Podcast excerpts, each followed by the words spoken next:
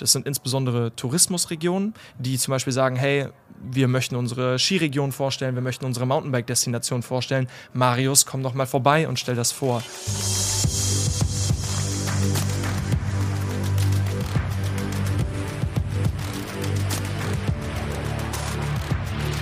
Herzlich willkommen zum YouTube Creator Podcast, meine YouTube Story, heute von der OMR Online Marketing Rockstars. Ich freue mich sehr über meinen Gast heute, denn er, ja, beschreibe es selbst. Du machst äh, Content aus den Bergen. Absolut. Dein Name ist? Marius Quast. Ich grüße euch. Und schön hier zu sein, Georg. Ja, ich, denn, äh, ich finde, du hast ein, eine tolle Entwicklung gemacht auf YouTube. Deswegen freue ich mich sehr, dass ich dich hier bei der OMR getroffen habe. Du hast jetzt die 100.000 Abonnentenmarke geknackt. Herzlichen Glückwunsch zu diesem Meilenstein, wie wir das ja bei uns nennen.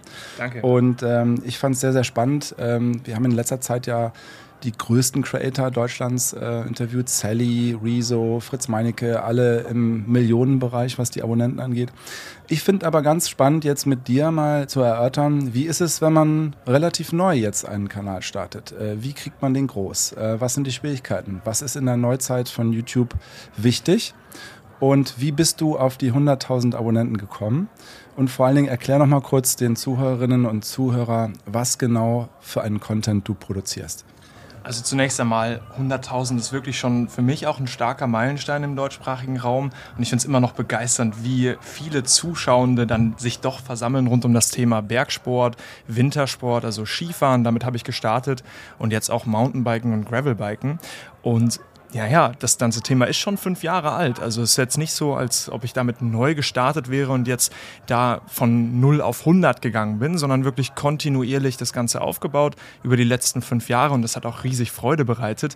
Und da können wir gleich mal so ein bisschen reingehen, was da so die Kniffe waren. Aber genau, also wenn neu starten, dann sicherlich aus meiner Perspektive, insbesondere in dem momentan ja sehr hart umkämpften Bereich Social Media und Aufmerksamkeitsökonomie, ja mit einer Nische zu starten, wie es bei mir der Wintersport war, ist da keine schlechte Idee, um dort eben herauszustechen und eben in der Nische richtig guten Inhalt zu machen und die Leute da abzuholen. Also du hast vor fünf Jahren angefangen. Ähm, wie hat das angefangen und warum? Zunächst einmal hat es mit, mit einer Freundesgruppe begonnen, wo wir gesagt haben, okay, Wintersport auf YouTube ist schon vertreten im, im Fun-Bereich, also große Sprünge waren zu sehen, es war viel Actionsport, aber so der typische Urlaubsbericht, ja, also für alle Wintersportler, vielleicht auch die, die gerade zuhören, ja, wenn man mal sich ein neues Skigebiet aussuchen möchte oder wenn man einfach ein bisschen dazulernen möchte, da gab es noch nichts Gutes. Es hat auf jeden Fall mal noch keiner gesprochen. Und äh, dieses Sprechen und ein bisschen darüber berichten, das war unser Ziel, auch diese Momente aufzuzeichnen und das haben wir getan ähm, und haben uns halt relativ früh dann auch getraut, wirklich vor der Kamera zu sprechen. Ich glaube, das ist eben auch ein Hebel bei den Creatoren. Sprichst du oder machst du nur irgendwelche Zusammenschnitte von deinen Urlaubserlebnissen? Und äh, das hat uns dann dazu gebracht, jetzt diese Kanäle so auch aufzubauen und mittlerweile auch mit mehr Themen zu bespielen als nur dem Skifahren. Ja, du bist ausgebildeter Skilehrer. Mhm. Genau, habe mich da in der Jugend schon äh, für interessiert, aus dem Sauerland eigentlich, also Mitte Deutschlands, ja, gibt es auch Skigebiete, aber echt klein und äh, natürlich keine langen Pisten. Aber daraus ist dann auch die Liebe zum Wintersport entstanden, viel in den Alpen gewesen und habe da die Passion dann zu den Bergen äh, gefunden.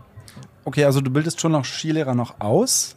Und hast aber da drumherum auch Lernvideos gemacht, sozusagen Evergreen-Content, den man sich immer wieder anschauen kann, wenn man jetzt beispielsweise seinen Kindern Skifahren beibringen will. Also das hast du jetzt auch produziert. Korrekt, also der, die Basis von allem ist ja sicherlich, dass du eine Expertise hast oder irgendwo ein Interessensfeld als YouTuber und als Creator, wo du sagst, hey, da bin ich gut drin, Darüber kann ich etwas erzählen, das ist mein Thema. Und bei mir war es sicherlich der Wintersport, da gab es diese Ausbildungen, ja, Skilehrerausbildung, wo ich selbst ausgebildet wurde, habe mich dann auch zur höchsten Stufe bei dem Deutschen Skiverband äh, hochgearbeitet. Als jetzt dann Skiausbilder bilde ich wiederum Skilehrer aus. Das ist meine Tätigkeit im Ehrenamt, aber ich muss auch ehrlicherweise sagen, durch die YouTube-Tätigkeit im Winter ist das weniger geworden. Also es war wirklich so, jetzt Hobby zum Beruf gemacht, jetzt fast dieser Beruf YouTuber sein und diesen Inhalt äh, kreieren. Im Endeffekt die komplette Wintersaison, muss ich ganz klar sagen.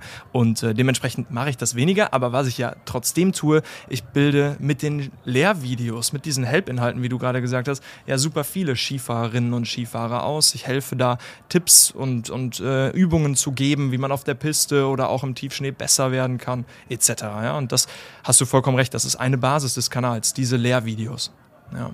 Also wolltest du quasi auch Menschen helfen äh, und hast darüber hinaus diese Videos gemacht? Ähm, oder wie geht man da eine Konzeption eines Kanales äh, ran? Ja, ich glaube, der wesentliche Teil ist wirklich Leidenschaft und Begeisterung für ein Feld, wie ich eben schon mal sagte. Und dann der zweite Punkt, mit den Menschen, mit einfach generell den, äh, den Leuten da draußen interagieren wollen und connecten und, und, und kommunizieren wollen. Und das macht YouTube halt, finde ich, in einer richtig guten Form. Das macht mir auch sehr viel Spaß, da die Inhalte für die Menschen, für die Skifahrerinnen, Skifahrer zu produzieren, sie besser zu machen und ein, das große Thema, worin ich mir jetzt auch mehr entwickle, ist wirklich die Menschen in zu real guten Momenten zu holen, ja, wirklich Begeisterung zu stiften und sie zu bewegen, rauszugehen und was zu erleben, denn wir alle kennst du selbst, ne, und wir auch hier auf der OMR, wir beschäftigen uns ja super viel mit Screens, mit Handys, mit ganz viel auch Homeoffice und im Büro sitzen. Und da sind die Momente, die ich bei YouTube versuche zu zeigen, eigentlich real und super spannend für alle. Ja? Also ich finde das Rausgehen und etwas erleben, wie du eben auch erwähnt hast, Fritz Meinecke, das ist so gut für uns. Es hebt einfach das Gemüt und gibt tolle Momente. Und diese Momente besser zu machen, das ist im Endeffekt meine Aufgabe. Das bessere Skigebiet zu finden oder die bessere Region, da besser zu fahren, eine bessere Technik zu haben. Und das finde ich so meine Aufgabe da. Ja. Ja, wie ist denn dann ähm, dein Alltag so? Also wie oft lädst du hoch? Du hast ja dann einen Winterzyklus, einen Sommerzyklus. Also ich denke, du hast da den Content quasi geschlossen, außer dass du nur im Winter Content gemacht hast. Machst du jetzt Gravel-Content. Ähm, erklär mal kurz da deine Strategie. Also ihr könnt euch vorstellen, grundsätzlich, wenn man erstmal so saisonal ist, dann hat man eigentlich eine, eine Glocke in der Mitte bei YouTube, also bei den Aufrufen. Das war bei mir immer der Dezember und Januar. Da ist eine große gaußsche Normalverteilung über die Monate und dann flachte das immer ab. Der Sommer war immer total leer. Da sind auch Abonnenten zurückgegangen. So, das waren die ersten Jahre. Die waren natürlich super prägend, weil das hat überhaupt mich zu YouTube gebracht. Im Sommer Sommer habe ich im Endeffekt mein Geld verdient auch, ja, als Werkstudent und habe irgendwie gespart für den Skipass etc. Und im Winter war dann YouTube angesagt so. Und das habe ich immer mit meinen Partnern zusammen gemacht. Das heißt, wir haben da gemeinsam äh, wirklich das Ganze nach vorne gebracht. Und ähm, dann kam eben der Punkt, wo wir gesagt haben, okay, das wird jetzt gerade wirklich ein Geschäft und es funktioniert, wir können davon leben und dann ging es halt los, okay, wie kann man den Sommer jetzt auf einmal auch bespielen? Und die Zuschauer sind erstaunlicherweise total gut mitgegangen. Also das war halt das erste Video im Sommer war der Alpencross, also mit einem Mountainbike über die Alpen zu fahren. Das war ist im Endeffekt direkt richtig eingeschlagen und ähm, dadurch war auf einmal im Sommer was los und die Leute oder die Zuschauenden haben erkannt, okay, dieser Marius, äh, den mag ich nicht nur von der Skipiste mit Skihelm, sondern der kann auch mal einen Fahrradhelm aufziehen oder der kann einfach auch mal auf zwei Reifen anstatt auf äh, zwei Skiern unterwegs sein und es ist cool, mir gefällt es auch. So kann man halt einfach auch die Verbindung halten äh, zu den Zuschauern und zur Community und über das ganze Jahr dann äh, weiter loslegen. Ja. Also du hast gesagt, du kannst jetzt von leben, ja? Also du baust dein Business quasi auch rund um YouTube auf. Genau, also man muss ganz klar für alle, die zuhören, es hat lange gebraucht, bis dieser Punkt kam. Und ich, das kannst du sicherlich spiegeln, auch bei den Aufrufzahlen, die ich generiere oder die der Kanal Marius Quast generiert, ist es noch gar nicht möglich, von YouTube AdSense an sich zu leben. Das wäre insbesondere, wenn du ein Team brauchst, beim Skifahren musste ich jemand filmen. Es wäre langweilig, wenn ich die ganze Zeit meine Kamera so eigenständig auf mich halte. Ja? Und ähm, dementsprechend musst du ja ein kleines Team haben, musst die bezahlen. Es soll auch alles gut laufen, so äh, auch fair laufen in meinen Augen. Und deswegen äh, ist es notwendig, da mit Kooperationspartnern zu arbeiten. Und seit einigen Jahren funktioniert das gut. Das sind insbesondere Tourismusregionen, die zum Beispiel sagen, hey, wir möchten unsere Skiregion vorstellen, wir möchten unsere Mountainbike-Destination vorstellen. Marius, komm doch mal vorbei und stell das vor. Es macht mir große Freude, weil das halt total organisch schöne Videos sind, die mir selbst Spaß machen, um das darzustellen und den Menschen draußen halt den Mehrwert bieten, dass ich das schon mal vorerlebt habe und sie dann auswählen können, ne, ob die Region gut für sie ist. Und das ist total, also dadurch ist es dann entstanden, dass da wirklich auch Zahlungsströme reinkommen, von denen jetzt schlussendlich dann auch die YouTuber-Karriere gemacht werden kann. Ja. Also das ist quasi ein Mix aus Einnahmen und aus Strategie, wo du sagst, äh, bei YouTube erreichst du auch eine Reichweite, die du dann äh, auf anderen Wegen monetarisieren kannst. Genau, absolut. Also schlussendlich die ähm, Kunden, die bezahlen, sind ja zum Beispiel diese Kooperationspartner wie Tourismusverbände. Und sie vertrauen natürlich darauf, dass die Person und Personenmarke Marius Quast bei ihnen vor Ort dann äh, die Bilder so zeigt, dass auch die anderen, die zuschauen, das wirklich gut empfinden. Und das ist der Deal, den man natürlich eingeht, äh, um den Inhalt dann auch in der Güte zu produzieren, weil man mag natürlich ein Video, was irgendwie schön aufgenommen ist, aber dahinter stecken ja dann wirklich Drohnenflüge, viel Zeit, die da irgendwie gemacht werden muss, um das Video auch wirklich anguckbar zu machen. Ähm, ganz schön viel im Hintergrund und dementsprechend ähm, ja, braucht es einfach auch eine gewisse, eine gewisse Kapazität und auch ähm, Geld, um das zu produzieren. Und so funktioniert es dann, genau. Und wie groß ist dein Team um dich rum? Jetzt sind es mittlerweile tatsächlich acht Leute die im gesamten YouTube-Kontext mit mir mitarbeiten, aber davon sind äh, nur drei wirklich fest im Kanal. Das ist äh, auf der einen Seite Eileen, die schneidet, also da wirklich Postproduktion, das ist nicht mehr mein Feld und da auch der Versuch quasi den Inhalt, den wir maßgeblich für YouTube produzieren, auch für Shorts oder andere äh, Social Media zu verwenden. Also das ist auch die Möglichkeit. Das macht sie und dann eben Kameramann, äh, der Felix und Bastian, der bei mir mitarbeitet und eben ein kleines Team, das die Sales macht. Spannend. Und äh, du bist jetzt hier zwei Tage in Hamburg auf der Online-Marketing-Rockstars-Messe. Ähm, was machst du denn hier so? Wie sieht da dein Tag aus? Wie versuchst du das für dich zu nutzen? Erstmal, das ist hier ja, glaube ich, von ganz vielen das Problem. Man hat so viele digitale Kontakte und Gesichter, aber man hat die Menschen noch nicht gesehen. Jetzt insbesondere die Corona-Zeit hat es ja auch nochmal ähm, ja, befeuert, dass es nicht ging. Und dementsprechend bin ich super froh, jetzt hier einfach aus der YouTube-Sphäre wie auch dich Menschen kennenzulernen, zu sehen, persönlich zu treffen und das ist halt das Schönste hieran, ja. Ähm, und auf der anderen Seite gibt es natürlich Vorträge, wie zum Beispiel von Rezo, ja, ähm, der wirklich spannende Dinge gerade eben auch erzählt hat über Kampagnen etc. Und das nehme ich mit, ja, das höre ich mir an und schaue da, dass ich da ähm, ja, Menschen kennenlerne und neue Themen erfahre. Ja. Du hast eben den Wachstum angesprochen, der sehr langsam kam. Äh, kannst du da nochmal kurz äh, uns abholen und zeigen, wo so die Milestones waren oder wo du gemerkt hast, Mensch, da könnte ja was draus werden?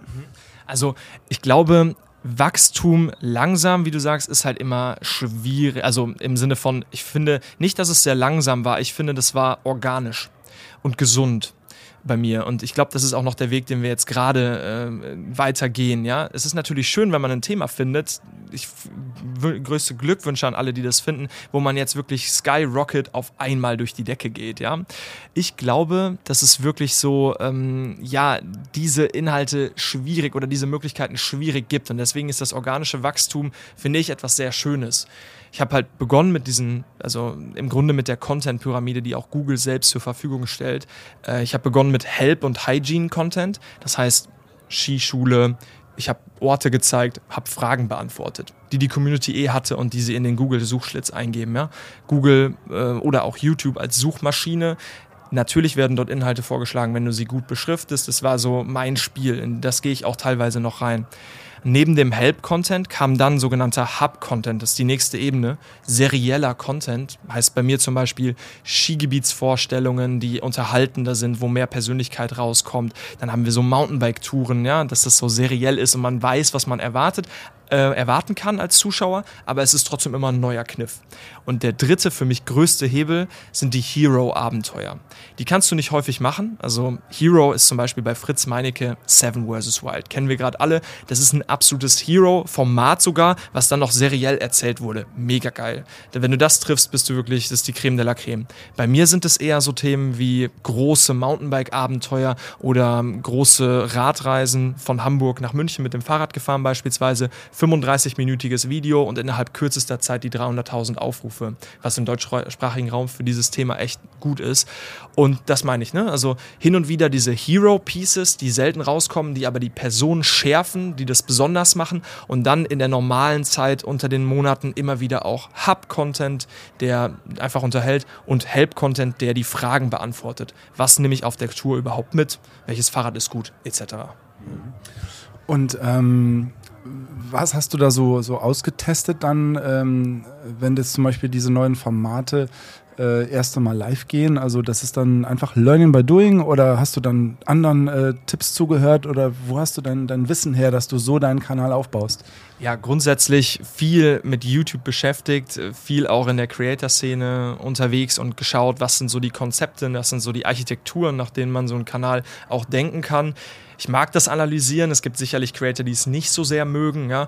Das ist, glaube ich, jedem selbst überlassen. Aber bei mir ist es schon dann eher der analytische Weg, an YouTube heranzugehen, der mir aber auch Freude bereitet. Und schlussendlich wähle ich dann natürlich die Themen, die groß sind, die Hero-Abenteuer, nach meiner eigenen Leidenschaft und Begeisterung aus. Denn das merkt jeder, wenn das gefaked ist. Ähm, was ich aber nicht tue, zum Beispiel, ist der Help-Content, also die, welches Fahrrad ist gut für dich oder so. Das sind eher Fragen, wo ich sehe, dass die Relevanz der Frage sehr groß ist. Und dann beantworte ich die auch gern. Also ich sage bei den Hero- und Hub-Inhalten Leidenschaft und Passion, das, da musst du brennen, da muss das Herz aufgehen, da müssen die Augen funkeln. Aber bei den Help-Inhalten kann es auch einfach mal sachlich sein. Und wenn du jetzt so mal eine Strategie aufstellst oder so einen Plan, wo willst du mit deinem Kanal Marius Quast mal hin? Gibt es da so einen Masterplan? Wie ich, also die große, ganz tolle Vision wäre es wirklich, alle Menschen im deutschsprachigen Raum mehr rauszubekommen aus ihrem Alltag, aus ihrem digitalen Konsum, sage ich mal, in die Natur, in die Berge oder auch einfach zu einem Erlebnis, ja, zu einem Fahrraderlebnis. Und deswegen glaube ich, dass das noch ganz schön wachsen kann, das Thema, und dass ich da einfach noch mehr solcher Abenteuer erzählen kann. Sei es dann wirklich auch mal eine Übernachtung draußen mit einer Wanderung. Es muss gar nicht mehr dann Fahrrad sein. Ich könnte mir vorstellen, also verglichen geht es in die gleiche Richtung wie Fritz Meinecke, nur nicht so krass.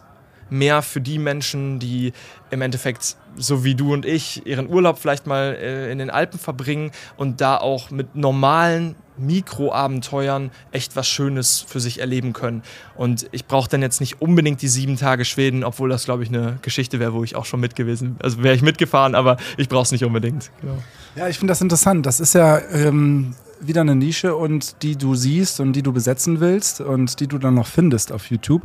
Äh, sehr schön äh, erklärt die Positionierung und ich glaube schon, dass es auch Sinn macht, weil nicht jeder sieben Tage äh, halt eben äh, sich so rausnehmen kann, sondern vielleicht nur einen Wochenendtrip oder so. Ne? Also okay, und ähm, das entwickelst du dann mit deinem Team oder ähm, wie kommt man zu so einer Konzeptionierung? Das wächst. Also genauso wie der Kanal am Anfang Ski und das war eben das Thema. Ich hätte mir gar nicht denken können, dass ich das überhaupt mal in den Sommer bekomme. Ja? Und jetzt auf einmal ist der Sommer total aktiv und es funktioniert. Und jetzt stellt sich natürlich die Frage, okay, wie weit kann das mit, der, mit leichten Veränderungen gehen, ohne sich selbst zu verlieren? Natürlich, wenn man jetzt mit, wenn ich auch hier mit Menschen spreche auf der OMR, die mich ansprechen, dann sagen die, du bist doch der Skifahrer oder du bist doch der Gravelbiker oder Mountainbiker. Das heißt, da ist schon eine Positionierung. Und jetzt heißt es ja im Endeffekt meine Marke, meine Persönlichkeit, äh, nee, meine Personenmarke, ähm, so weiterzuentwickeln, dass es im Endeffekt wahrgenommen wird als der, der mich nach draußen schickt so ungefähr.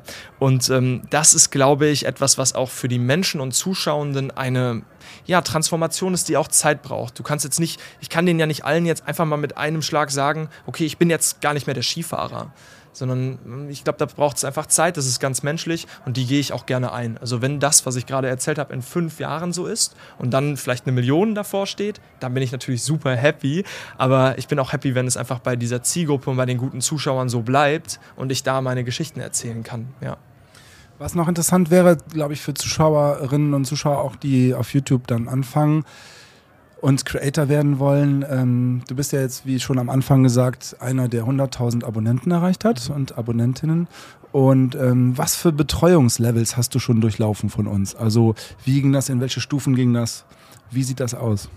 Tatsächlich, das ist vielleicht auch schön für all diejenigen, die zuhören, habe ich sehr viel bisher komplett eigenständig gemacht mit dem, was YouTube natürlich schon auch bietet, mit Hilfestellungen zu Analytics zum Beispiel. Natürlich, da habe ich in die Blogartikel geguckt, habe mir ein paar Videos von euch, ähm, die Monthly Reports zum Beispiel, schaue ich mir schon an und interessiere mich natürlich auch, was für neue Features etc. kommen. Aber ich habe schon sehr viel auch einfach gemacht und es hat auch gut funktioniert. Was natürlich interessant ist, ist jetzt einfach mal zu schauen, okay, was machen andere Creator? Ja, also das finde ich ist in YouTube Deutschland noch nicht gelebt. Jetzt vielleicht nach Corona wieder mehr möglich, dass sich Creator mehr verknüpfen, um ihre Geschichten in der Form, wie du es jetzt hier gerade machst, zu erzählen, um dann davon zu, äh, zu lernen. Sei es dann auch die Fuck-Ups, die bei denen halt richtig schlecht gelaufen sind, oder seien es die richtig guten Sachen, die da funktioniert haben. Da bin ich natürlich interessiert. Ähm, mal schauen, was sich da so aufbaut. Ich wäre dabei. Ja, die ganzen Creator-Events sind jetzt natürlich in der Pandemie ähm, pausiert gewesen und ich hoffe und denke, dass es da bald äh, viele Möglichkeiten der, des Austausches geben wird unter den Creatoren, weil das ist auch sehr, sehr wichtig, wie ich finde, und äh, Erfahrungen auszutauschen und auch weiterzugeben, weil alle ja auch nicht so weit sind wie du mit 100.000. Ne? Also da äh, sind ja auch viele dabei, die jetzt zu dir aufschauen. Ja. Ähm, und ähm, du schaust ja auch zu einem Fritz Meinecke auf. Ne? Und ja. ähm, deswegen werden die Momente, denke ich, aber bald zurückkommen. Ganz lieben Dank. Ich habe mich gefreut, dass ich dich hier habe kennenlernen dürfen hier bei OMR. Und ähm, ich freue mich sehr, dass du mit deinem Team ähm, so einen Erfolg hast und auch deine Planung weiter vorantreibst. Ich hoffe, dass wir uns in ein paar Jahren wiedersehen und dann ist da wirklich die Million. Ja? Das wäre schön. Würde mich sehr freuen. Herzlichen Dank für deine Zeit und äh, schaut auf jeden Fall den Kanal euch mal an, Marius Quast. Sehr, sehr spannend, vor allen Dingen, wenn man Skifahren lernen will, ja, so wie ich es bei meinen Kindern gemacht habe. Ich habe es mir auch angeschaut sehr gut. und umgesetzt und es hat gut geklappt. Sehr gut. Vielen Dank, schön, dass ich hier sein durfte und äh, ja, noch eine schöne Zeit auf dem OMR, Georg. Ja. Ich hoffe, der Ton war okay, aber es sind ganz viele Leute hier. Ja, genau, richtig. Und da, da müssen wir jetzt wieder rein ins Getümmel. also, mach's gut, ne? Ciao, ciao. Ciao.